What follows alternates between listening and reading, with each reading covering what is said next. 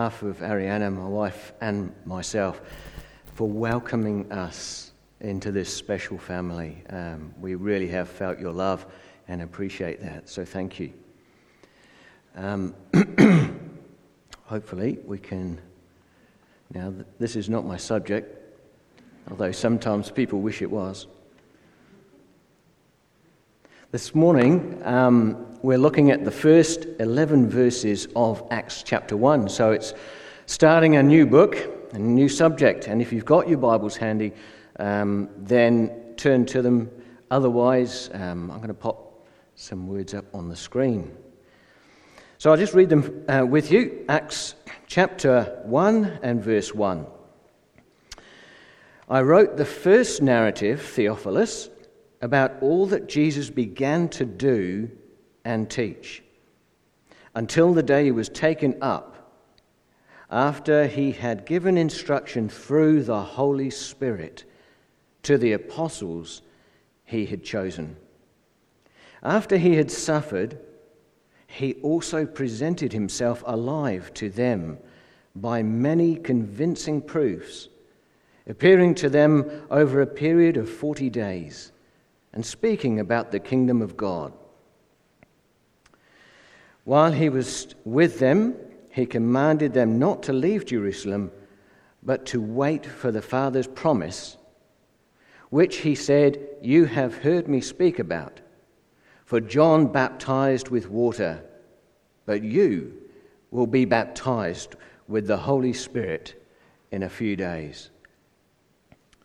So when they had come together, they asked him, Lord, are you restoring the kingdom to Israel at this time? He said to them, It's not for you to know the times or periods that my Father has set by his own authority. But you will receive power when the Holy Spirit has come on you, and you will be my witnesses in Jerusalem and in all Judea and Samaria and to the ends of the earth.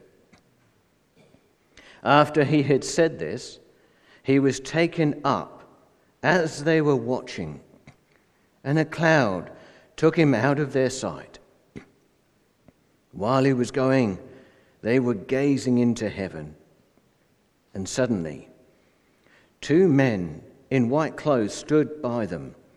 They said, Men of Galilee, why do you stand looking up into heaven?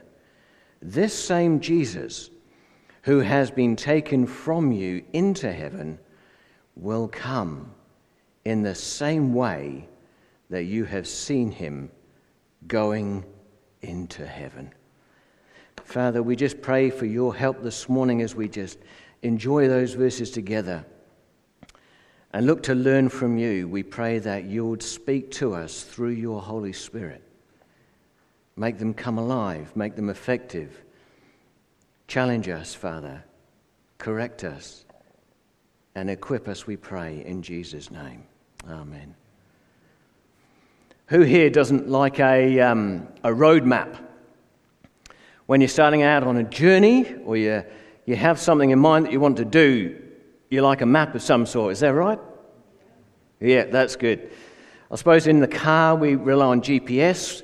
We get Google out, which isn't always that great, let's be honest. Um, but we like to know where we're going and the best possible route to get there. And it's great that as we're starting this new book, we've got a roadmap right here in the opening verses. In verse 8, the Lord Jesus tells the disciples, Look, you guys are going to be my witnesses in Jerusalem, Judea and Samaria, and then the rest of the world.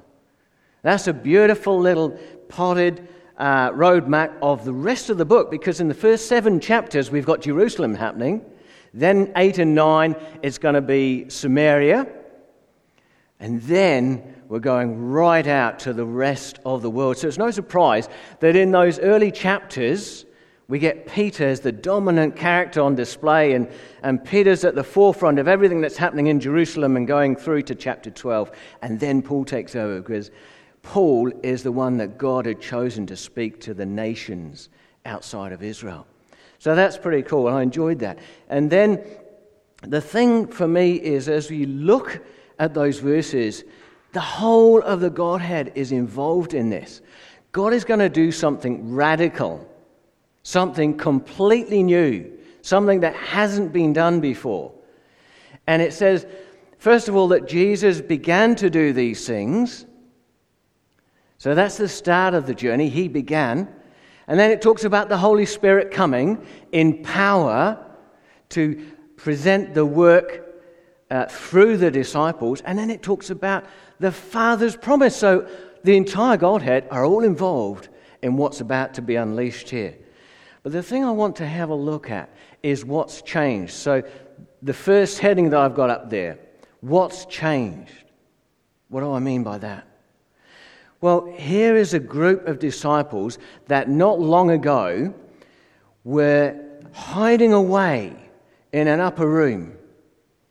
They were afraid, they were confused, they didn't know what to think about what had just taken place. They'd started to um, have the Lord reveal himself to them in different occasions, and they're starting to make sense of some of those things, but it's all completely blown their mind. They thought that Jesus was going to set up his kingdom right then and right there, but they had witnessed him being put to death on a cross. Wow. And so they were scared for their lives, and for good reason, because the very people that were putting the Lord Jesus to death were after them too. And we remembered not long ago at Easter that Peter denied knowing the Lord three times over. Wow. And yet here they are. Jesus takes that same group, probably leaving the upper room where they were, and down the stairs. And they start to walk the streets that they had been terrified of visiting during the day. And as they begin that journey, they're looking around at everybody that could be a potential threat to them. I mean, these are the guys that showed no mercy to Jesus. But something's different, something has changed. And, and as they walk and they see these um, different religious people milling around in the streets, they see the crowd that was, was there chanting for the death of Jesus. They even see, perhaps, a band of the centurion guard. And this day, they are not laying a finger on them. There is nothing that can touch them. So, what has changed? They are walking with Jesus, the risen Lord Jesus. Isn't that amazing? That is the difference for these guys. And he is taking them through the city gate, down towards the valley, across the Kidron Brook, before they climb up the Mount of Olives. And then they look back and they, they can get a beautiful vista of Jerusalem.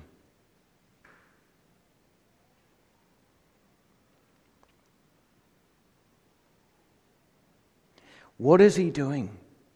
What is Jesus doing in that moment? Why did he take that journey with them? Because what is about to happen in their lives and in their service for him needs them to go back and to revisit the areas that they felt failure in. This is going to be a journey of courage for them. This is transformational for them. They are taking the steps into the streets where they were afraid. They were taking steps to stand before people they were scared of. And they were walking through streets that not long after this point, they were going to be standing up and preaching the gospel. And Jesus knew that, and so he takes them on this journey and he walks them with authority and with power and with courage in the very places they, they didn't even want to step foot on un, unless it was under the cover of darkness. Isn't that amazing? Have you ever felt like that? Have you ever felt, unable to do something. You felt that you lacked courage. I remember, and it's not on this scale, please don't get me wrong, but I do remember that we were out doing some preaching in the open air. I say we, I wasn't. I was kind of happy to stand back and let the other guys do it. Just on the street corner, um, just preaching the gospel, and I was trying to engage with people as they walked by and, and have conversations. And all of a sudden, uh, one of the older gents there taps me on the shoulder. He says, You're next. Excuse me? oh, no. No, thank you. No, no. Wasn't a choice, as I found out. Boy, I was scared. And the only thing that enabled me not only to get up there and to say something, but to get those verses into my mind was God working through me. Another time, um, I had the privilege of, of working for a day with um, a guy who was involved in mission over the east side of London. It was my introduction to door to door evangelism, where it took place through the letterbox. That was the only way people would engage with us. It was incredible. Boy, it was scary. I was thankful that God was with us that day. But here are these guys, and they are on a journey, and God is with them. You know, there was a time when God looked out on the earth and he said, I can see everything that's going on, and it grieves my heart that I made man. Wow, what a day. And then it says, one person found favor in his sight, and that was Noah. And he said, Noah, I want you to build an ark and I want you to tell people that if they come into that ark, they're going to be saved. One man had that message. Everybody else laughed him to scorn. Everybody else ridiculed him, thought he was a nutter. But he preached that message for God. There was another day, and a man called Elijah was on the top of the hill, Mount Carmel. And 450 prophets of Baal stood opposed to him. One Elijah, 450 prophets. On top of that, the king and the queen were opposed to him. And the nation by that stage had rejected God. But that didn't put Elijah off. He prayed and he saw that God's message was more powerful than the enemy.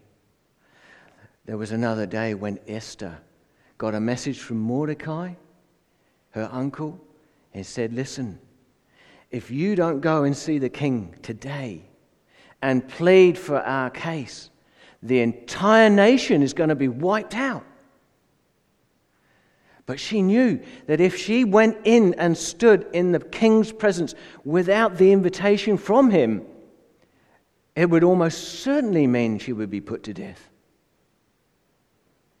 But she said, Okay, listen, you guys pray, and I'll go in with God's help. And by her courage, saved the entire nation that day. You see, what I'm learning is that one man or one woman and God is a majority. One man or one woman and God is a majority. Praise God. But look, I've, I want to get to the next part with you. Watching and waiting. So the whole thing to me really appealed to this, this sense of action while they were waiting for something to happen. So these disciples, I mean, they had seen some pretty radical stuff, hadn't they? They'd seen Jesus uh, turn water into wine. They'd seen him walk on water. They'd seen him speak, and the, the storm just calmed immediately. They'd seen the deaf, um, well, I didn't see it, but they, they, they knew that the deaf could um, hear and the lame walk and so on. They'd seen some amazing things. But here they are, standing on the Mount of Olives, and all of a sudden, Jesus just starts to elevate and go up. And they're kind of looking and thinking, well, how long is this going to, is this just another one of those things, a bit of a learning exercise? What have we got to get out of this one? But he just keeps going up and up. And the cloud just envelops him and takes him gracefully up. And the cloud is, is that divine token of his presence. And it's just, and they're, they're looking and they're looking and they're going up, and their necks are straining and they're going and going and can hardly see him anymore. And they're just standing there staring. What's going to happen? You get a sore neck after a while, but you wouldn't want to stop looking in case you missed anything. And then all of a sudden, what are you guys gulping up to heaven for? And there's like there's a couple of angels here. Well, now what's going on? Well, there's a couple of things that these angels had. They had a message for these disciples. They said, first of all, this place is going to be pretty important in the plans of God. This is the very place that Jesus, that you have just watched go into heaven, comes again. He's going to land on the Mount of Olives. Zechariah 14:4. 4. It's all in God's plan and purpose. He said the other thing that there is a promise in this that because you have witnessed him go, you will also know that he is returning. That's amazing, isn't it? Promise. Now, as Jesus went up, he was taken up in glory.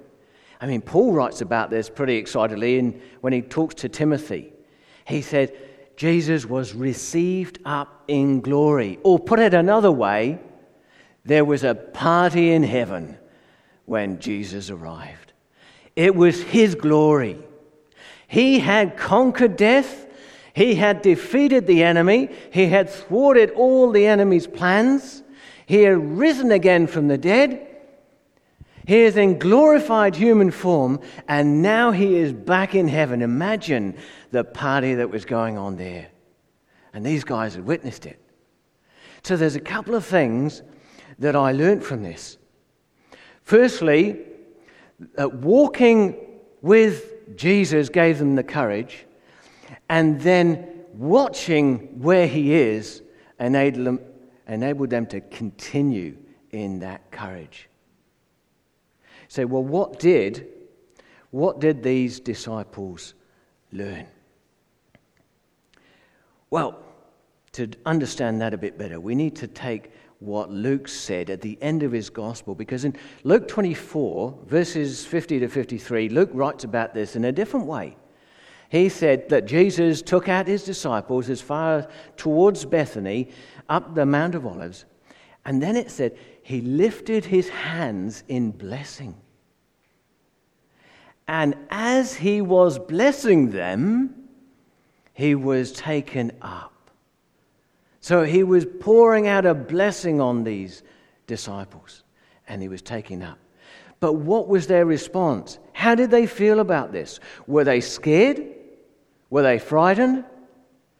Were they just confused? Wow.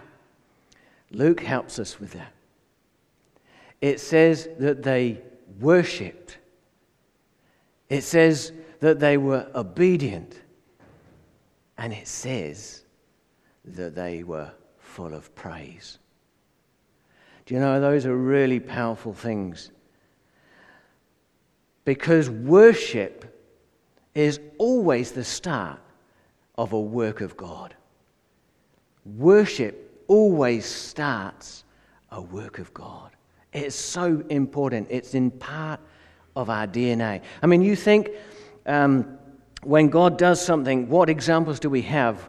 We think of uh, when Israel went out to Jericho and they were told to circle the city. They weren't going out with their spears up front and their swords and they were going to, you know, just sort of bash down the door and go. No, God sent them out with the priests at the front and they were going to go around once a day, and then the last day, seven times. Because they were singing, they were bringing worship to God, because the battle is God's, not theirs. The battle is God's and not mine. So, worship is the start of any big work that God is going to be doing. But the second thing that I learned is that there is joy with obedience. Joy travels with obedience. You see, the disciples, it says in Luke, went back to Jerusalem with great joy. They didn't kind of just say, well, that was a great thing to witness. I'm just going to sit on the side of the hill and whew, just take that in for a bit because that was something else. Uh, they didn't think, oh, well, um, yeah, we've got to head that way, but look, it's a beautiful day. I'm going to get out and do some fishing on the way, visit, visit some friends maybe, and then circle around to Jerusalem. No, they were obedient. They went straight back to Jerusalem. And because they were obedient, they had joy in their hearts. You see, the things go together, don't they? Obedience to God and joy within. And then the last thing, they were praising God, praising God. Where? In the temple. You see, praise releases power. Praise releases power. What do I mean by that? Well, because the temple is the place of their enemies. Those religious rulers that hated them that was the last place you would expect them to see. But Jesus had transformed them through walking with him and giving them instruction. And they were in the temple daily praising God. And as a result of that praise, the power came from God, Acts 2, through these disciples to begin this work that he had for them.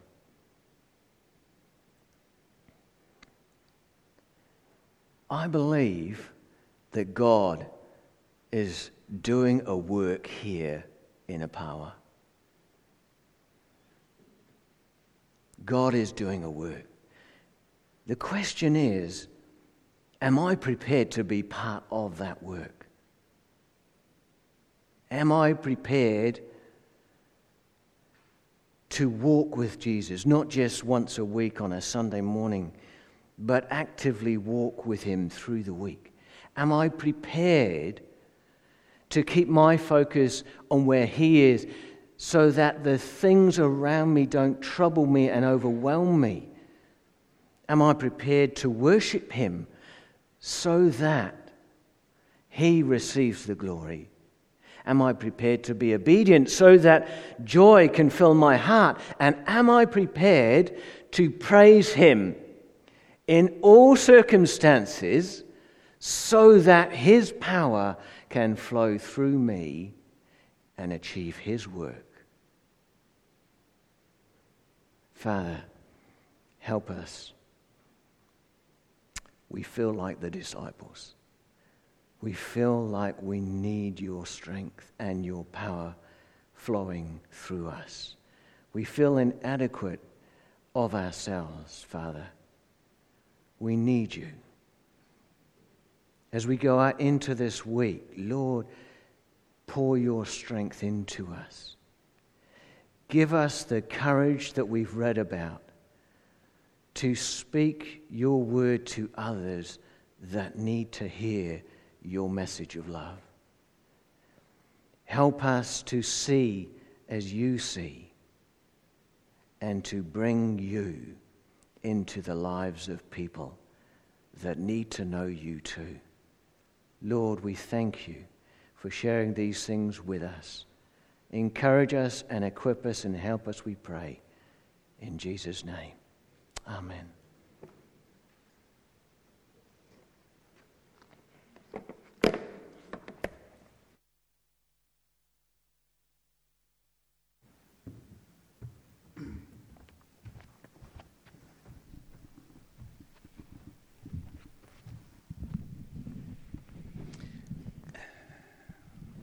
God sent his son.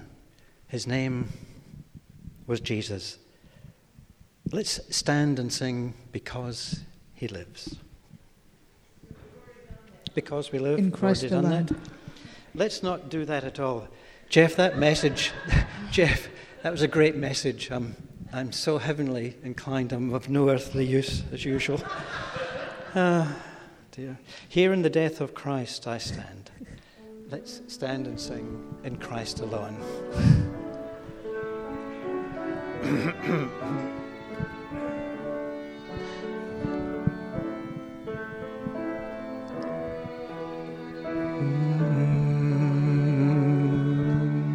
In Christ alone, my hope is found.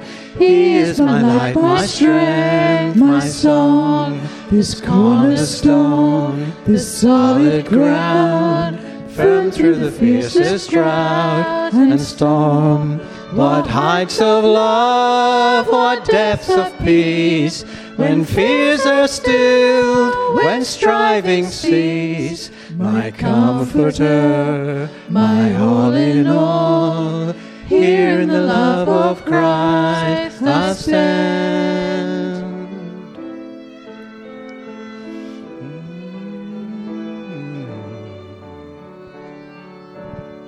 In Christ alone, who took on flesh, fullness of God in helpless babe, this gift of love and righteousness, scorned by the ones he came to save. Till on that cross, as Jesus died, the wrath of God was satisfied. For every sin was laid. Here in the death of Christ I live.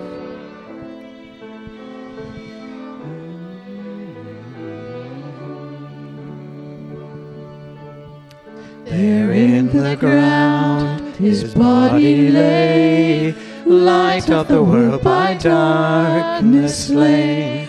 Then bursting forth in glorious day, up from the grave he rose again. And as he stands in victory, since curse has lost its grip on me.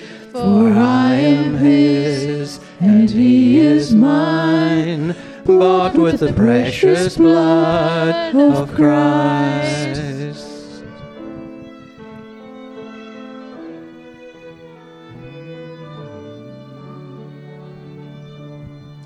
No guilt in life, no fear in death.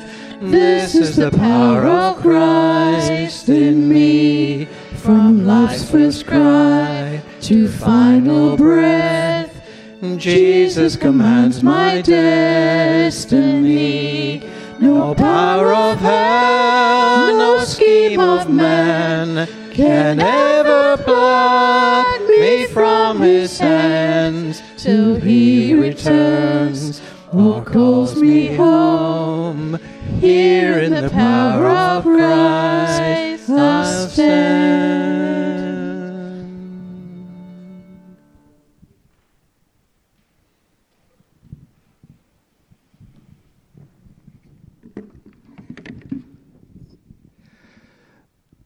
it's fitting that the oldest piece of the Old Testament that we have, which dates from almost the year 700 before Christ, is a blessing.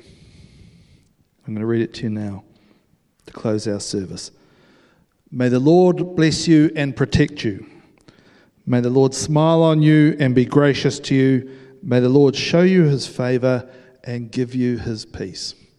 Amen.